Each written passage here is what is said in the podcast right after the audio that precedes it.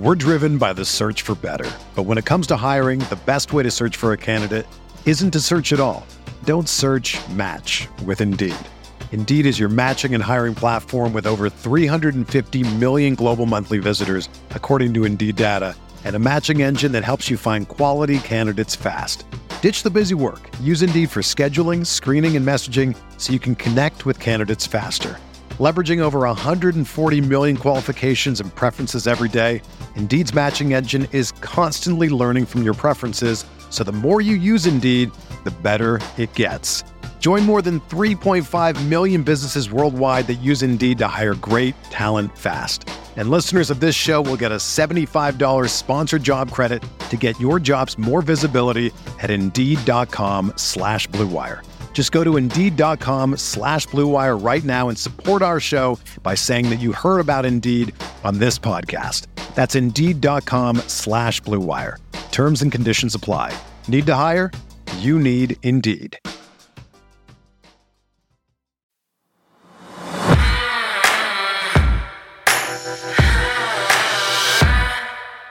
If you're confused about how serious Lamar Jackson's PCL injury is and about when exactly he could return, that's probably because there seems to be confusion going on inside the castle at Owings Mills, too. Yeah, a new report from Rich Eisen reveals that the Ravens organization and their star quarterback might not be on the same page. I'm Sarah Ellison alongside Bobby Trossett. It is Wednesday, January 4th, and this is your morning Ravens update from inside the vault. So, as you more than likely know by now, Buffalo Bills safety Damar Hamlin experienced a cardiac arrest on Monday Night Football, and as we tape this episode, he remains in critical condition. Not that this is even remotely more important than his life, but being that Bengals Bills was postponed as a result, it does have an impact on the Ravens.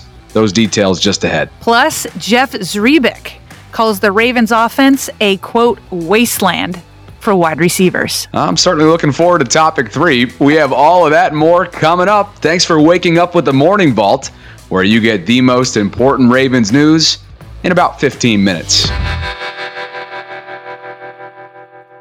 Remember when John Harbaugh was asked on Monday, Sarah, whether Lamar Jackson would return to practice this week? Well, Harb said he doesn't know, and we assumed that that was coaches speak. But based on a new report, maybe he really doesn't know at all.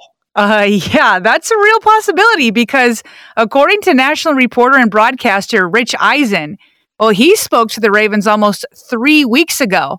All the way back then, they thought Lamar was going to be back playing by Christmas Eve. I don't know what's going on with Lamar because when I spoke to the Ravens, when I saw them um, in week, was that, 15? They all mold together right now. Um, yeah, it was week 15 that Saturday night game in Cleveland. They were all saying we're we're going to get Lamar back. I think next week. He could have played now, but he doesn't want to play with a brace on. He doesn't want to do this. He doesn't want to really do that until he's 100% healthy. And he's still not back. So there's a few things to break down from that soundbite, but I think my top takeaway here, Bobby, is that Lamar and the Ravens simply aren't on the same page when it comes to his injury that Christmas Eve return timeline matches up with reports from ESPN's Adam Schefter and NFL Network's Ian Rapoport. Yeah, and those are three heavyweights when it comes to national news reporting. So for all three of them to have the same timeline lends credence to the idea that Baltimore expected number eight back. And now here we are, though, three weeks later, Sarah, and John Harbaugh still doesn't know and can't even provide an expectation when asked if he'll practice this week. And remember this too the timeline also coincides with Harbaugh being a bit prickly the Wednesday after Christmas Eve when he was asked for more details of the seriousness of Lamar's injury. John, with Lamar was reported that he had a PCL injury. Do you know if that's a strain, a sprain situation? Yeah, I'm not really just not not for me to say. You know, just uh, we're just coaching the guys out here right now. Yeah, Harbaugh clearly wasn't happy that day, and I had wondered if he had gotten bad news before heading to the presser.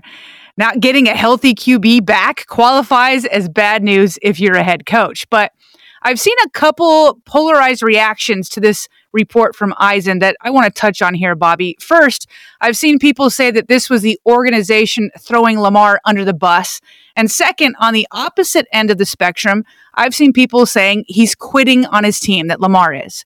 Now, I don't think there's evidence to say either of those two statements are conclusively true. So, for those that don't know, key coaches and players from both teams always meet one on one with the broadcast crew for that week's game. So, there's no doubt John Harbaugh and several other key people from this team spoke with Rich Eisen and his broadcast partner, Kurt Warner. They both called the game action for Ravens Browns. And so to me, this just sounded like an organization back in week 15 that was excited that they were about to get their MVP QB back. At least they thought they were going to. And why wouldn't they be? The offense is dead in the water without Lamar. And by the way, in order for the organization to be, quote, throwing Lamar under the bus, as some are accusing the team of doing, that would mean that you think that it's wrong for Lamar to want to wait to play until he's healthy enough to not need a brace. Now, as we were just reminded by Damar Hamlin, this game is violent and it takes a serious toll on players' bodies. So I don't think that it is wrong for Lamar to want to protect himself by being healthy enough to not wear a brace and avoid hits that are coming his way. Now, does that constitute that he's quitting on his team like some others on that other opposite end of the spectrum are accusing of him? No, I don't think so. Not in my book. Now, Bobby, I've said this before. I would not be okay if Lamar was milking this injury and using it as a contract ploy. Again, I've said this before. Contract holdouts are for May and June, July, or even September. If you want it to be the whole year, okay, but you got to start before the year. They're not for after you've already committed to your teammates and played most of the season. They're not for December as you prepare for postseason action. So if Lamar is just wanting to get closer to himself health wise, I'm okay with that. Especially since Jeff Zrebiec reported that he saw Lamar walking with a limp again in the locker room after the Steelers game. That tells me that Lamar is still injured. So he's getting healthy. And that is 1000% legit. You, but using health as a contract negotiation tactic in December is not legit in my book. I would not be okay with that. But to me, the evidence points to the former. He simply wants to get healthy. Okay, so now, Bobby, everybody, or I should say, nobody is 100% healthy, especially in December. J.K. Dobbins is proof of that. So it'll be interesting to see what happens once the playoffs begin. Because the playoffs, this is what all players dream of. It's what they work for. It's what they sacrifice for. It's this moment, a postseason shot. So I hope Lamar is healthy enough to play, but that's a call for him and the doctors. Well, one thing's for sure, Sarah, and that is the fact that this offense is a shell of itself without Lamar. We both know that. They're just not going to be able to put up enough points to keep up with the elite offenses of the AFC without eight it is too much to ask of the defense to keep those high powered offenses to under even 20 points. That's why it's going to be very important to see if Lamar returns to practice later today. If he does, that puts him back in a decent time frame to ramp his knee back up for the wild card game coming up in just a couple short weeks. Now, in the meantime, more from Rich Eisen. Tyler Huntley is doing what he can, but this team is a totally different animal when Lamar Jackson is behind center or in shotgun. A totally different ball of wax. And he's got to come back. And he's got to be Lamar. Because you're looking right now at the rest of the AFC playoffs. Talk about a great time to be alive. Josh Allen, Patrick Mahomes, Joe Burrow, Justin Herbert. Let's go. Are in the playoffs in the it. AFC. Finally. And it could very well be, and I, I, I believe it will be, Trevor Lawrence getting his first roll at it. Yeah. And those are your five other quarterbacks that are currently most likely to be a group of five. You got to have Lamar. You got to have Lamar. And still to come here on the vault, we're sending our absolute best to Bills safety Damar Hamlin and also unpacking where things stand right now for the Ravens who are scheduled to play their regular season finale in Cincinnati this coming Sunday.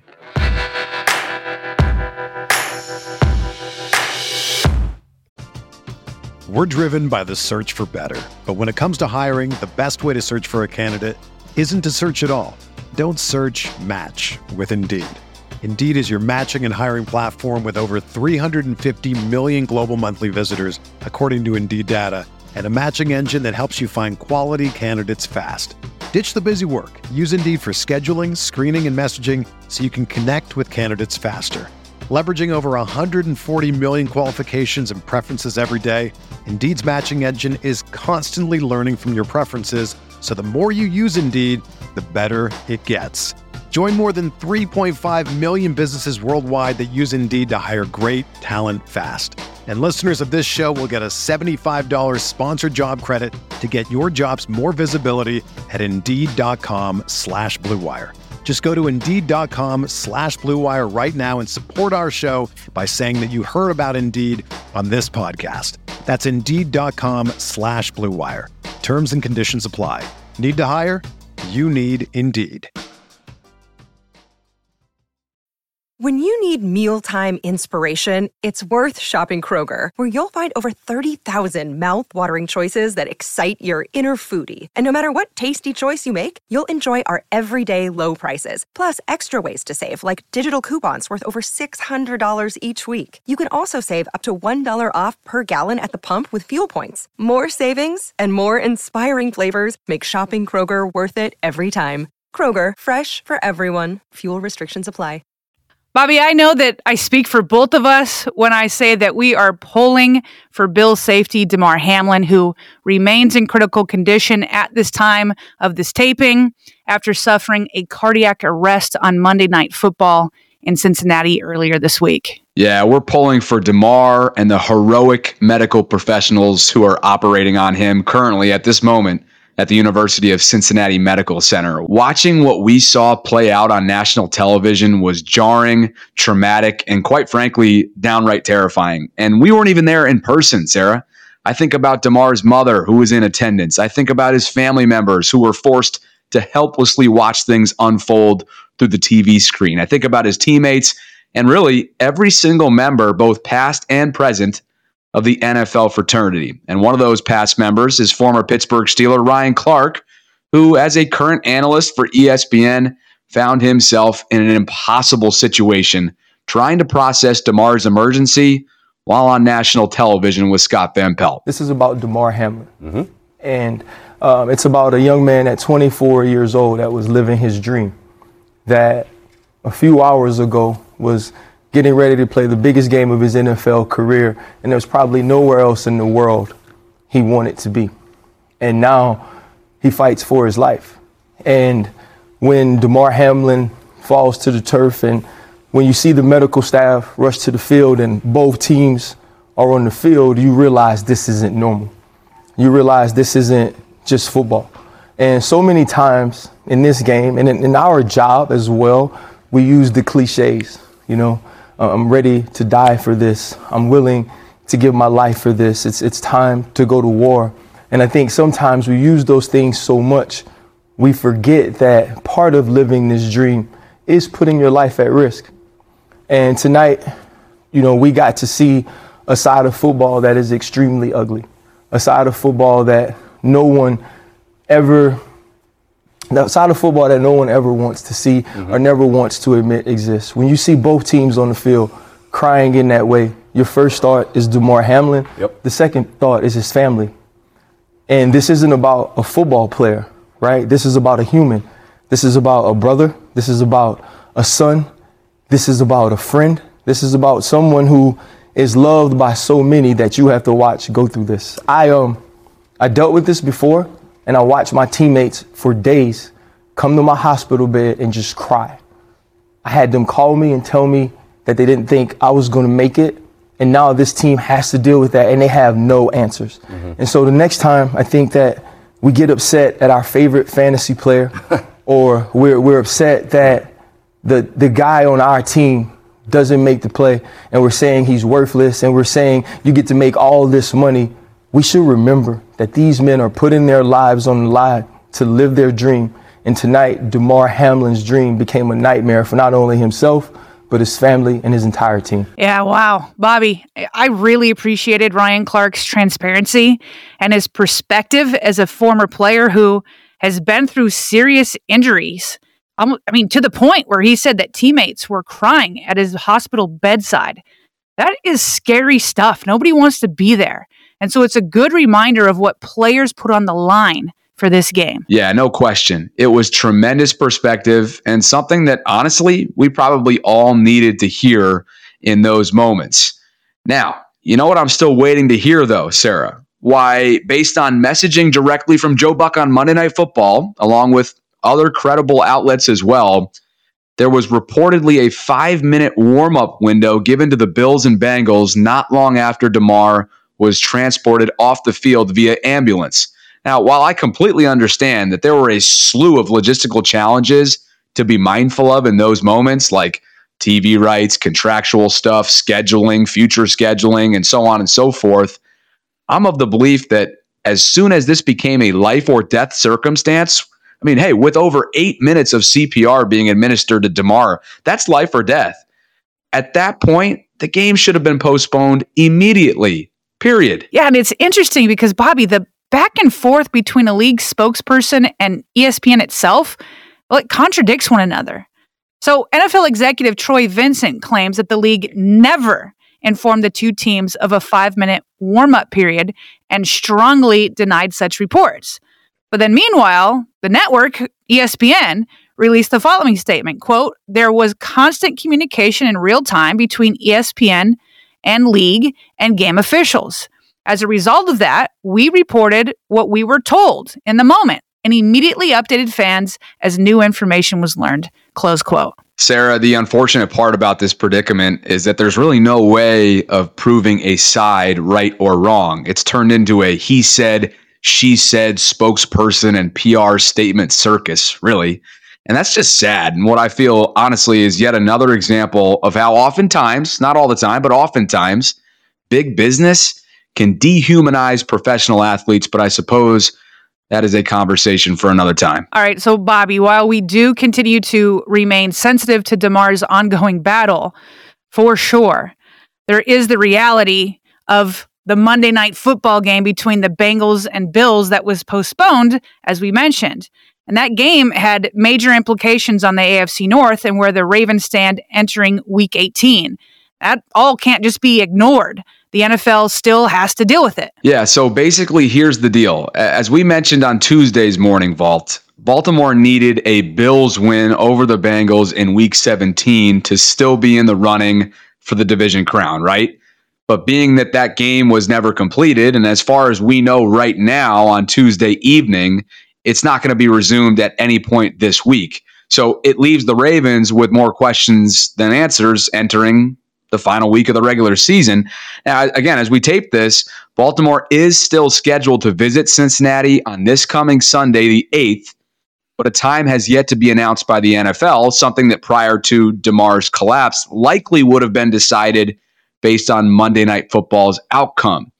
Sarah, if there's one thing that's clear in all of this, it's that the Ravens won't even have a shot at the AFC North title if they find a way to beat the Bengals on Sunday but since Cincy's game against the Bills is never resumed. So we just want to kind of continue to monitor this, continue to have grace and patience. And again, all of this pales in comparison to Damar Hamlin and the critical condition that he remains in.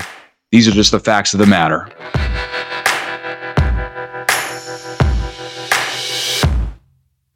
So I posted a video Monday on my personal YouTube page where I discussed DeSean Jackson's cryptic Instagram story that simply featured the angry emoji that also had some symbols representing cursing over the mouth, Sarah. And I wasn't sure if DeSean was expressing frustration with the Steelers' loss, frustration with the current state of Baltimore's offense, his lack of workload in it, or maybe even his frustration with a potential injury. He was seen pulling up after a route so that could have been it. But regardless, partner, I felt like it was a good opportunity to revisit a topic we know all too well. Yeah, I mean, whatever it, the post was about, DeSean was clearly upset and frustrated about something that happened in that game, which leads us to a theme we've seen a lot in Baltimore over the years, and that's frustrated wide receivers.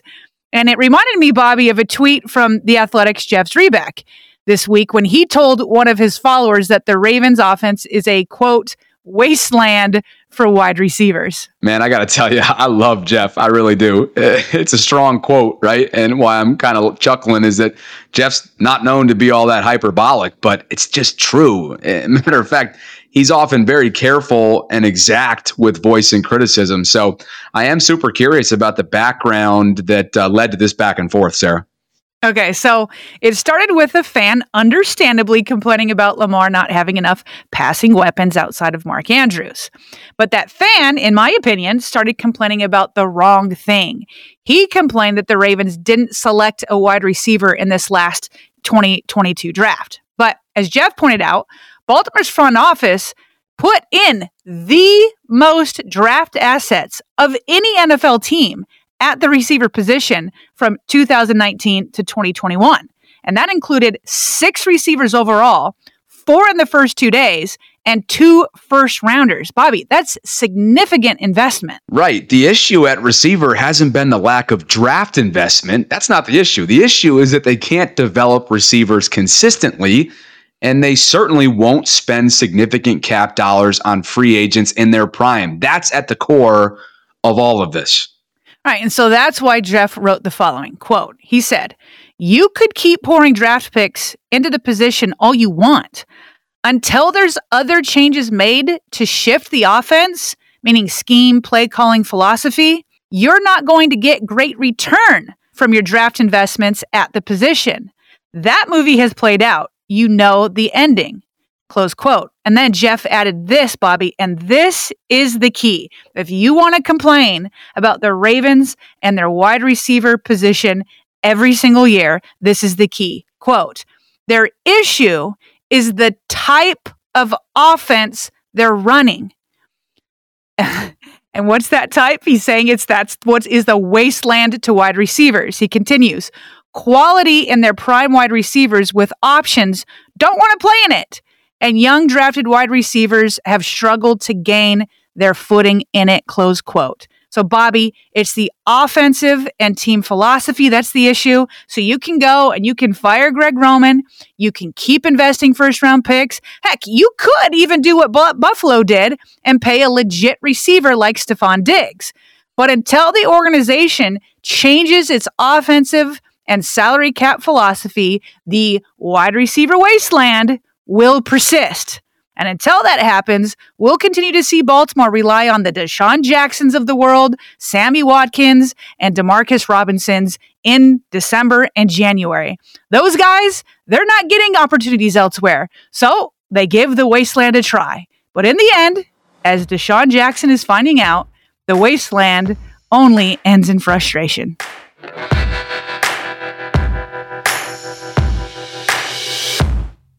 And before we fly, some other quick news items you need to know, beginning with this powerful TV moment presented by ESPN's Dan Orlovsky on Tuesday. Through the midst of absolute tragedy last night, I think you saw some of the beauty of football mm-hmm. as well, that it's brought us all here together. Um, you know, like, this is a little bit different. I heard, I've heard it all day, like thoughts and prayers. And you just heard Scherff and Jonathan Allen say, like, all we can do is pray for him. And I've heard the Buffalo Bills organization say that we believe in prayer. And maybe this is not the right thing to do, but I want to, it's just on my heart that I want to pray for It is. Damar Hamlin right, right, right now. Um, I'm going to do it out loud. I'm going to close my eyes. I'm going to bow my head and I'm just going to pray for him. God, we come to you in these moments that we don't understand, that are hard, uh, because we believe that you're God and coming to you and praying to you um, has impact. We're, we're sad, we're angry, um, and we want answers, but some things are unanswerable. We just want to pray. Truly come to you and pray for strength for Damar, for healing for Damar, for comfort for Damar, to be with his family, to give them peace. If we didn't believe that prayer didn't work, we wouldn't ask this of you, God. Um, I believe in prayer. We believe in prayer. We lift up Damar Hamlin's name in your name Amen. Amen. Amen. Amen. Elsewhere, as of Tuesday evening, the Ravens are showing their respect for Damar Hamlin by lighting up M&T Bank Stadium with red, white, and blue, aka the Buffalo Bills team colors. And finally, Damar had actually launched a toy drive for underprivileged children back in 2020 in his hometown of McKees Rocks, Pennsylvania, Sarah. Now, prior to his cardiac arrest Monday night, the drive had a goal of raising $2,500 and had tallied almost 3000 As of early Tuesday evening, donations had skyrocketed to over $4.9 million and counting. Wow. All right. Well, that's all the time we've got. Thank you for listening to the Morning Ravens Vault. This is a podcast unaffiliated with the team. And we created our show to keep you plugged into all things Ravens. If you've been enjoying our content, please tap that follow button and share it with a friend.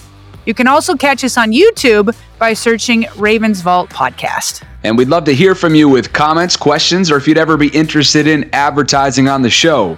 You can reach us by email via Baltimore Ravens at gmail.com. That is all the time we've got today, but we will be back on Thursday morning with the Ravens news you need to know.